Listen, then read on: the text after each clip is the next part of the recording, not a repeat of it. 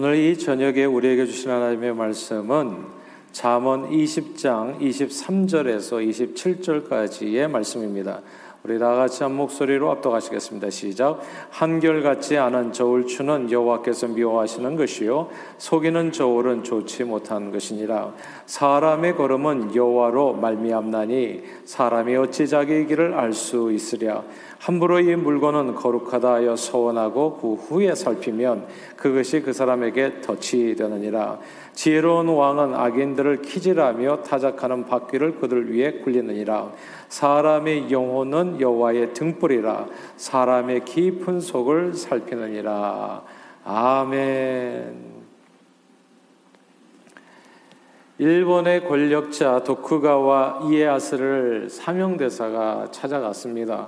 왜냐하면 조선하고 자꾸 전쟁이 벌어지면 양국의 손실이 클 수 있고 아, 그리고 또 어려움이 많을 수 있으니까 일반 서민들이 또 얼마나 죽어가는 사람들이 많겠어요. 그래서 이제 사명대사가 찾아가서 설득할 요량으로 이제 대화를 하게 되어집니다. 그 사명대사가 이에야스에게 이제 이렇게 얘기를 합니다. 이에야스가 기르는 이제 세 장 속에 새가 있었는데 그 세 장 속에 새를 가리키면서 묻습니다. 이에야스여, 이 새가 앞으로 살겠습니까? 죽겠습니까? 이렇게 물어보는 거예요. 이 새가 앞으로 살겠습니까? 죽겠습니까? 네, 이제 여기서 잠깐이요. 만약 이 똑같은 질문을 이에야스에게 묻지 않고 만약에 세장 속에 새에게 물어봤다면 어떻게 될까요? 야, 네가 앞으로 살겠니, 죽겠니? 라고 새에게 물어본다면, 새가 말을 알아들을 수 있다면, 그리고 새가 말을 할 수 있다면 뭐라고 답하겠습니까? 아마도 새는 틀림없이 그럴 거예요. 모른다고 할 겁니다. 제가 어떻게 제 앞, 앞길을 알 수 있겠습니까? 새가 어떻게 자기 운명을 알겠어요? 코로나 이전에 여행이 자유로웠을 때 은퇴한 한인 부부, 이제 한국 사람이죠. 한국에서 이제 두 가족이 태국에 이제 놀러 갔습니다. 젊은 시절 열심히 땀 흘려 일해서 이제 경제적으로 어느 정도 여유 있게 삶을 만들어서 이제 이분들은 자식들도 모두 다 잘 키워서 시집 장가 보내놓고 이제 남은 여생은 좀 골프나 치면서 이곳저곳 여행하며 편안하게 즐겁게 살고자 했습니다. 그래서 이제 두 가정이 서로 이제 형편이 비슷한 이 두 가정이 서로 일정을 맞추어서 그래서 아, 태국에 있는 좋은 호텔 예약하고 또 좋은 골프장 예약하고 좋은 음식 먹고 그리고 라운딩을 했던 겁니다. 이제 주변 경관이 수려한 이 골프장 이제 보면서도 벌써 기뻐지고 마음이 편안해지고 뭐 즐거운 시간이 되는 거죠. 이 골프장은 이제 클럽 하우스에서 이제 골프장도 이제 이쁘게 만든 데 되게 많잖아요. 근데 전동 카트를 타고 나가가지고 이제 강을 건너서 라운딩을 하게 되어 있는 겁니다. 그러니까 골프장에 이제 강을 건너서 있는 거예요. 전동 카트를 타고서.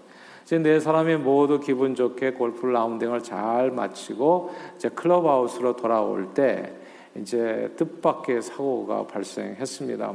이제 각각의 배우자와 함께 카트 두대 나눠 타고서 이제 강을 건너서 클럽하우스로 다시 돌아와야 되니까 그래서 강을 건너기 위해서 이제 수송선에 올랐는데 먼저 배에 오른 카트를 뒤따르던 카트가 그만 속도 조절을 하지 못해서 쿵 추돌하면서 앞쪽 카트에 앉아 있었던 한 쌍의 부부가 그냥 강물에 폭 이게 빠져버린 겁니다.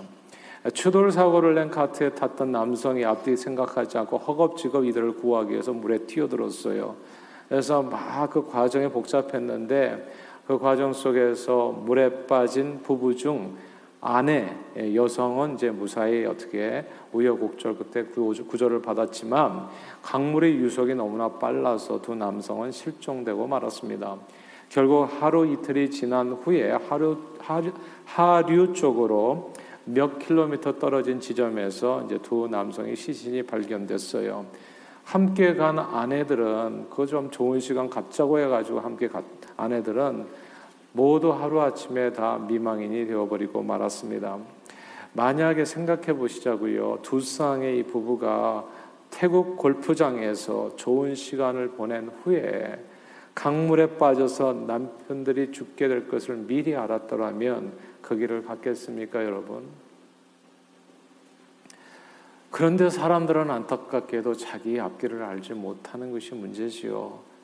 사랑하는 여러분, 우리가 오늘 살겠습니까? 죽겠습니까?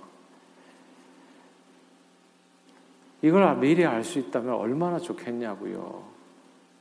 만약 박근혜 대통령께서 대통령에 출마하실 때 자신이 대통령에 당선된 후 얼마 지나지 않아서 세월이, 세월호 사건이 꽝 터지고 광화문 촛불 집회가 막 불같이 일어나가지고 자기가 탄핵을 당하고 감옥에 들어가서 무기징역수가 될 것을 알았다면 과연 대통령에 출마나 했을까요? 내가 앞으로 살겠습니까? 여러분 죽겠습니까? 그러나 우리는 안타깝게도 우리 자신의 미래를 알지 못합니다. 그런데 오늘 본문에 보면 놀라운 말씀이 나와요, 여러분. 우리 인생의 미래를 아시는 분이 계시다고 말씀합니다. 그 얘기예요. 다 함께 24절 읽어볼까요? 잠언 20장 24절입니다. 읽습니다. 시작. 사람의 걸음은 여호와로 말미암나니 사람이 어찌 자기 길을 알 수 있으랴. 아멘. 여기서 사람은 자기 길을 어찌 알 수 있냐? 자기 길을 알지 못하지만 사람이 모르는 그 길이 여호와로 말미암는다. 사람이 모르는 내 앞길, 내 미래가 누구로부터 여호와로 말미암는다. 이 구절을 주목해야 됩니다. 사람은 자기 앞길을 알 수 없지만 여호와께서 살리는 사람이 살고요. 여호와께서 죽도록 그냥 놔두시는 분이 죽는다 이런 말이 되겠습니다. 그냥 여호와께서 인도하시는 길로 갈 뿐이라는 게 사람은 자기 미래를 알지 못하지만 사람의 생사화복의 모든 권세는 창조주 하나님께 달려 있습니다. 일본의 권력자 도쿠가와 이에야스를 찾아간 사명대사가 이에야스가 기르는 새장 속 새를 가리키면서 물어요. 이 새가 앞으로 살겠습니까? 아니면 죽겠습니까? 이에야스는 자기도 모르게 그 물으면 그냥 답을 해버리고 말지요. 그거야 내 새니까 내 마음이겠지요. 이렇게 답하는 거예요. 그거야 내 새니까 내 마음대로지요. 그렇게 말하다가 문득 깨달음이 오게 됩니다. 아, 새의 운명이 새에게 달려 있는 게 아니라 새의 주인인 내 손에 있는 거구나. 이 예화는 한국과 전쟁할 것인가 말 것인가가 한국에 달려 있는 게 아니라 내 손에 달려 있구나 이해하서 이런 내용으로서 사실 설명한 거거든요. 그러나 이 예화 속에 담긴 의미는 그 이상입니다. 새의 운명이 새에게 달려 있는 것이 아니라 새 주인에 있듯이 사람의 영혼도 역시 인간 영혼의 주인인 여호와께 달려 있다는 뜻입니다. 그 말씀이 오늘 본문 27절이에요. 다시 한번 읽어볼까요? 27절입니다. 시작. 사람의 영혼은 여호와의 등불이라 사람의 깊은 속을 살피느니라. 아멘. 여기에서요 사람의 영혼은 여호와의 등불이라 이 구절을 주목해야 됩니다. 여호와의 등불 즉 여호와께 속한 하나님께 속한 등불 그것이 사람의 영혼이라는 뜻입니다. 하나님께 속한 것이 하나님의 소유가 사람의 영혼이라는 것. 하나님께서 등불을 끄듯이 꺼, 꺼, 끄시면 꺼지는 것이 인간의 영혼이라는 뜻입니다. 인간의 영혼은 여호와께 속한 여호와의 손에 들린 등불이요. 하나님께서 끄시면 꺼지고 하나님께서 태우시면 활활 타오르고 예수님께서는 마태복음 10장에서 몸은 죽어, 죽여도 영혼은 능히 죽이지 못하는 사람들을 두려워하지 마라. 예. 그런 사람들을 두려워하지 말고 그 다음 말씀이 중요하잖아요. 오직 몸과 영혼을 능히 지옥에 멸하실 수 있는 일을 두려워하라 말씀하셨습니다. 몸과 영혼을 살릴 수 있는 권세도 그리고 영원히 누구의 등불이라고 하나님의 손에 있는 등불 예. 지옥에서 영원히 멸하실 수 있는 권세도 오직 여호와 하나님께 있다는 예수님의 말씀입니다. 사랑하는 여러분. 그렇다면 저와 여러분들이 앞으로 살겠습니까? 아니면 죽겠습니까? 어떻게 될까요? 답은 간단해요. 하나님께서 살리는 사람이 삽니다. 그리고 하나님께서 죽도록 놔두시는 분이 죽고요. 인간 영혼의 생사화복, 그 생명의 등불이 켜지고 꺼지는 일은 모두 다 하나님 손에 달려 있습니다. 이게 숱하게 성경에 이런 예화가 계속 나오죠. 양을 치던 목동이었던 다윗은 그 능력을 인정받아요. 아, 그러니까 뭐 하프를 키면 막 귀신이 나가고 악귀가 나가고 머리가 맑아지고 그리고 전쟁도 얼마나 잘합니까? 골리앗을 때려 눕히고 말입니다. 다윗은 그 능력을 인정받아서 사울왕에게 발탁되어서 사울왕의 군대 장관 중 한 사람이 되지요. 그런데 어느 날 백성들의 사울은 천천히여 다윗은 만만히여 노래하는 바람에 그냥 사울왕이 마음에 그냥 시기와 질투가 불듯 일어나게 됩니다. 그래서 다윗을 사사건건 이제 트집 잡아서 잡아 죽이려고 하지요. 왕에게 미움받은 이 다윗이 여러분 살겠습니까? 죽겠습니까? 그 상황이라면 앞으로 다윗이 살겠냐고요? 죽겠냐고요?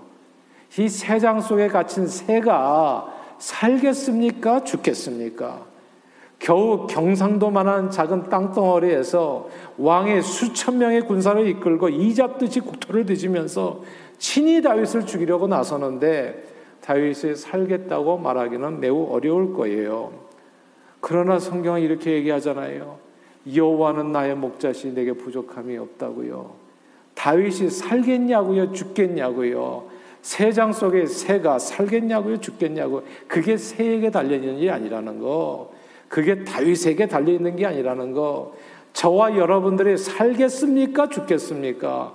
이게 내게 달려 있는 것이 아니라는 거. 여호와께서 다윗의 목자가 되어 주시니까 다윗은 끝 까지 살아남았습니다. 사망의 음침한 골짜기를 다닐 때에도 해를 받지 않았고요.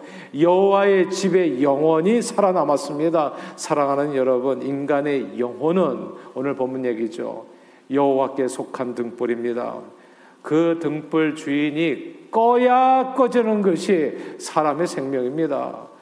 등불 주인이 끄지 않으면 안 꺼져요. 그러니까 염려할 필요가 없는 거죠. 저는 예수 믿는 게 이렇게 좋은 줄 몰랐어요. 제가 믿는 하나님이 누군가를 알면 알수록 정말 나는 이런 횡재가 없어요. 그래서 천국은 밭에 감춘 보화 같다고 몽땅 팔아서 살 만한 가치가 있는 거라고. 그래서 제가 새벽에도 이 저녁에도 늘 외치는 것이 우리 아이들에게 교훈해 줄 것은 가르쳐 줄 것은 하나밖에 없어요. 예수 잘 믿으라고 예수. 예. 그거 주님만 붙들면 이건 진짜 이런 횡재가 없는 거예요. 생사 화복이잖아요. 여호와의 등불이라고요. 내 영혼이 내 생명이 그러니까 주님의 손에 달려 있다는 거. 그 등불 주인이 켜야 커지는 것이 내 생명이요. 꺼져, 꺼야 꺼지는 것이 내 육신의 영혼인 겁니다. 하나님께서는 다윗의 영혼을 끄지 않으셨어요. 은혜 베풀 자에게 은혜를 베풀고 극률히 여길 자를 극률히 여기시는 하나님, 너희의 머리털까지도 다 세신 바 되셨다. 그 하나님, 참새 두 마리가 한 아싸리에 팔리지 않냐? 그러나 하나님께서 허락하지 아니하시면 한 마리도 땅에 떨어지지 않는다 하시는 바로 그 하나님, 그 하나님이 저와 여러분들을 믿는 그 바로 그 주님이십니다. 그 주님이 다윗을 불쌍히 여겨서 은혜를 주시니까요. 머리털까지 세신 분이 막아 주시니까 아무도 다윗의 머리털 하나도 상치 못하겠습니다. 끝까지 살아남지요. 오히려 이스라엘의 왕이 됐습니다. 다윗이 살겠습니까? 죽겠습니까? 여러분. 다윗 자신도 알 수가 없어요. 세장에 갇힌 새가 살겠습니까? 죽겠습니까?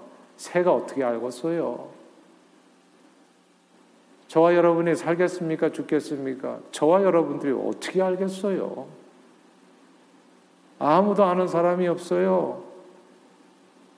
그러나 하나님께서 붙들어 주시는 사람이 죽어도 살고 살아서 믿는 자 영원히 사는 줄로 믿습니다. 성경은 대저 의인의 길은 여호와께서 인정하시나 악인의 길은 망하리로다 말씀했습니다. 우리는 모두 죄와 악함으로 죽을 수밖에 없지만 우리를 불쌍히 여기시는 하나님께서 저와 여러분들의 죄를 위해서 십자가에 죽게 하신 그 예수 그리스도를 믿기만 하면 예수를 믿기만 하면 하나님의 세상을 이처럼 사랑하사 독생자를 주셨으니 누구든지 저를 믿기만 하면 우리 모든 죄가 사함 받아서 멸망치 않고 영원한 생명의 를 얻는다. 영생을 얻게 하려 하심이라 약속해 주셨습니다. 그러므로 세상에 가장 어리석은 사람이 누굽니까? 어리석은 자는 시편 말씀이죠. 마음에 이르기를 하나님이 없다 한다고 인생에서는 나름대로 열심히 일해서 재물을 크게 모았는데 사람의 영혼을 인도하시는 하나님을 모르는 사람들, 이 사람들이 가장 어리석은 사람들인 겁니다. 그래서 제가 얘기하는 거예요. 항상 예수, 예수를 증거하십시오. 예수를 모르면 다 가진 것 같아도 아무것도 가진 게 없어요. 내일을 몰라요. 어떻게 될지 모르신다고. 네. 하나님의 등불을 오래 참으셨는데 이제 못 참겠다. 그거 후 하고 불어서 꺼보면 그냥 꺼지는 게 사람의 영혼이다. 오늘 성경 그렇게 얘기하는 거예요. 예수님은 그런 사람을 누가복음 12장에서 이렇게 설명하셨습니다. 한 부자, 부자가요, 밭에 소출이 풍성해서 곡식 쌓아둘 곳이 없게 됐어요. 네. 열심히 해가지고 정말 돈을 많이 모은 거죠. Social Security 해가지고 모든 거 다 해가지고 이렇게 재테크도 잘해가지고 돈을 엄청 모은 겁니다. 그래서 고가를 더 크게 짓고 모든 곡식과 물건들을 거기다 쌓아두고 이제는 은퇴해서 평안히 쉬고 먹고 마시고 즐거워하며 진짜 골프 치며 살겠다고 마음을 먹었다. 성경에 그렇게 되어 있어요. 근데 이어지는 성경 구절에서 예수님의 말씀이죠. 하나님이 그에게 말씀하셨어요. 어리석은 자요. 처음 시작이 그겁니다. 어리석은 자요. 오늘 밤에 네 영혼을 도로 찾으리니 그러면 네 준비한 것이 다 누구의 것이 되겠느냐? 그때까지 열심히 모아서 이제는 잘 살아보자 했는데 편하게 정말 이렇게 좀 세상 구경도 하며 살아보자 했는데 오늘 밤에 내가 네 영혼을 들어가면 그 준비한 그 모든 게 누구 것이 되겠나? 이게 예수님이 드신 비유예요. 태국에 강을 끼고요. 경관에 수려한 골프장에 놀러 간 두 쌍의 부부. 아, 그러니까 골프장에 강을 끼고 있었다는 것만 해도 이게 대단한 골프장인 것 같아요, 보니까. 예. 애가 뭐 이렇게 카트를 타고 강을 건너고 뭐 이렇게 해가지고 골프장으로 또 가서 클럽하우스로 돌아오는 뭐 이렇게 그림만 그려도 굉장히 좀 이렇게 잘 꾸며진 데가 아닌가 싶습니다. 예. 그 수려한 골프장에 놀러 간 그 두 쌍의 부부는 한 가정은 60대 중반, 다른 하나는 70대 초반이었어요. 아마 평생 열심히 일하셔서 나름대로 부유한 삶을 잘 일구셨고, 이제부터는 정말 평안히 쉬고 먹고 마시고 즐거워하며 살겠다고 마음 먹으신 분들이 아닌가 싶습니다. 그런데 하나님께서 그날 전동 카트 타고 수송선에 오르던 그 두 남자를 그날 부르신 거죠. 그러니까. 그날 부르고 나니까 퉁 하고 그냥 카트가 뒤에 가던 분이 그냥 왜 그런지 모르겠어요. 그냥 퉁 앞에 있는 차를 갖다 부딪혀가지고 앞에 있는 두 사람이 튕겨져 나서 물 빠진 거죠. 이렇게 정말 무슨 무슨 장난도 아니고 꿈을 꾸듯이 이게 뭐냐고. 예. 자신들의 평생 쌓아둔 것이 누구가, 누구의 것이 될지 알 수 없는 세상으로 그렇게 두 분이 가셨어요. 만약에 그분들이 태국까지 가서 골프 라운딩 다음에 서로의 카트가 퉁하고 부딪혀가지고 두 남편들이 다 그렇게 소천할 것을 알았다면 그것까지 여행을 갔겠어요.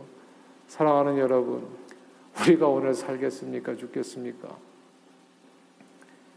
그러나 사람의 길은 여호와로 말미암으며 사람의 영혼은 여호와께 속한 등불입니다. 하나님께서 그 생, 명의 등불을 이렇게 키우면 키워지고 하나님께서 후 불어서 끄시면 꺼지는 것이 사람의 영혼입니다. 새장 안에 든 새의 운명은 새 자신에게 달려 있는 게 아니에요. 새한테 물어보면 알겠어요? 네가 오늘 죽겠니 살겠니 하면 그러나 새의 주인은 아는 거예요. 새 주인의 마음에 달려 있는 겁니다. 새 주인의 손에 그 새장 속에 새 운명이 있다고요. 그러므로 늘 범사에 우리 생명의 주인이신 여호와 하나님을 의지하는 저와 여러분들이 되시기를 바랍니다. 범사에 제가 늘 드리는 말씀이잖아요. 새벽에 주님을 의지하시고 밤에 주무시기 전에도 꼭 기도하고 주무시고 그냥 스스로의 힘을 의지하고 살지 마시고 아침에 일어날 때도 하나님 오늘 하루를 주님 앞에 의탁합니다. 그리고 주무실 때도 내 영혼을 주님 앞에 의탁합니다. 그 한마디 기도 못하고 주무시냐고요. 얼마나 자신 있으면 그러냐고요. 그러나 새장 속에 있는 새는 자기 운명을 알 수가 없어요. 언제 어떻게 될런지. 닭장 속에 있는 닭이 오늘 내가 지금 이렇게 끌려가가지고 켄터키 프라이 치킨이 될런지 아니면 또 이렇게 아이를 낳는 닭이 될런지 닭장 속의 닭은 자기 운명을 모른다고요. 주인만이 알고 있다고. 저와 영, 저와 여러분들의 영혼의 주인만 내 인생의 미래를 아는 겁니다. 그래서 주님을 의지하는 게 중요하다고요. 범사의 여호와를 인정하라. 그리하면 그가 네 앞길을 지도하시리라 성경은 말씀하잖아요. 예수 그리스도를 믿고 의지함으로 하나님의 인도함을 받는 저와 여러분들이 다 되시기를 바랍니다. 아무도 내일을 알 수 있는 사람은 한 명도 없지만 하나님의 인도함을 받는 사람에게는 성경은 약속해요. 여호와를 목자로 삼는 사람은 부족함이 없다고요. 모든 좋은 것에 부족함이 없으리로다. 뭐 당장에 뭐 눈에 보이는 것 없고 귀에 들리는 소리 없다고 할지라도 실망하거나 낙심하지 마십시오. 기다리면 돼요. 예수를 믿으면 wait on the Lord라고 얘기해요. 주님을 기다려라. 예수를 믿는다는 게 뭐가 좋, 중요하냐면 좋으냐면 미래의 희망입니다. 그러니까 항상 어제보다 오늘은 좋을 거 오늘보다 내일은 나을 거예요. 그런데 예수를 놓치면 뭐냐 하면 오늘 아무리 좋아도 아무 상관이 없어. 내일이 어떤 일이 벌어질는지 알 수가 없어요. 왜냐하면 세장 속에 갇힌 새 운명은 세 장 밖에 주인이 가지고 있는데 그 주인의 마음을 모르니까. 근데 예수를 믿으면 어떻게 되냐면 그분의 선하심과 인자하심이 정령 내 사는 날 동안에 평생 동안 나를 따르단다. 이 확신 가운데 거하게 되고 내 삶은 영원히 그 여호와의 집에 거한다는 것을 알게 되기 때문에 주 안에서 함께 주님과 동행하는 삶은 성경은 약속하지 않습니까? 생명과 평안이라고요. 그러므로 늘 범사의 생사 화복의 주관자이신 예수 그리스도를 믿고 의지하심으로 예수 안에서 참된 자유와 평강 그리고 영원한 생명을 언제나 누리시는 저와 여러분들이 다 되시기를 주님의 이름으로 축원합니다. 기도하겠습니다. 하나님 아버지 아무도 자기 길을 알 수 없는 인생들을 불쌍히 여겨 주셔서 길이요 진리요 생명이 되신 예수님을 이 땅에 보내 주시고 그분을 믿을 때 그분을 믿을 때 의지할 때 영원한 생명의 축복을 선물로 주신 하나님 아버지께 감사와 찬송과 영광을 올려드립니다. 늘 범사의 주님을 믿고 의지함으로 주님 주시는 평안과 생명의 은총을 누리며 주님 맡겨주신 사명 잘 감당하다가 주님 부르실 때 주저하지 않고 기쁨으로 달려가는 저희 모두가 되도록 축복해 주옵소서 예수 그리스도 이름으로 기도합니다. 아멘.